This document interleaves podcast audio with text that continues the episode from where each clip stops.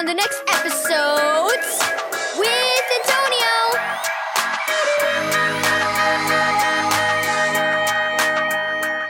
Thank you, Keys for Kids Ministries, for this daily devotional.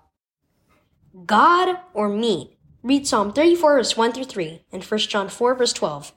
We'll be late for church if Bella doesn't hurry, Parker complained as he laced up his new neon sneakers. She takes forever to do her little hair. I want to show my friends my new shoes. When they were finally on their way, Bella demanded that Parker close his window so the wind wouldn't blow her hair. Don't you ever thinking of anything besides your precious little hair? Parker snapped. Bella tried to kick his shoe in response, but he pulled out of the way so she didn't scuff it. Before going into the church service, Bella went to fix her hair again, giving Parker time to show off his shoes. They both slipped onto the row after the lights had dimmed for worship. When they got home, Parker got out a magnifying glass. It's fun to use this to look at stuff. It makes everything look really, really big. Let me see, said Bella, grabbing the magnifying glass from Parker. Dad took a couple little pieces of paper and wrote something on each. He gave one to Parker.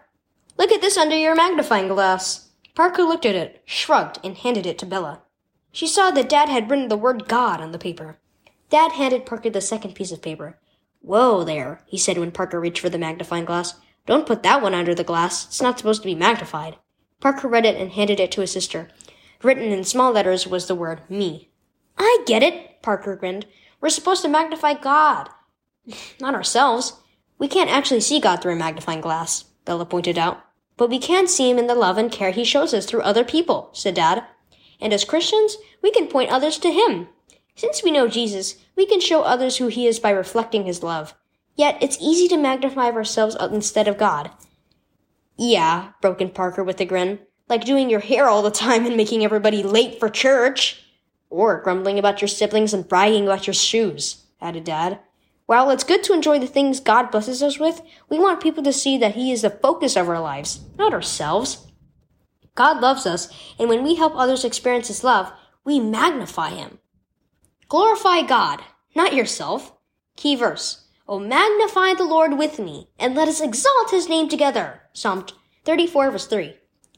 Do you spend too much time focusing on yourself and what you specifically want? Do you grumble and complain when things don't go your way? The Bible tells us to magnify God in everything we do, and that means reflecting the loving character of Jesus, who gave up everything, even his own life, to save us. Think about how your actions affect those around you, and aim to bring glory to God, not yourself.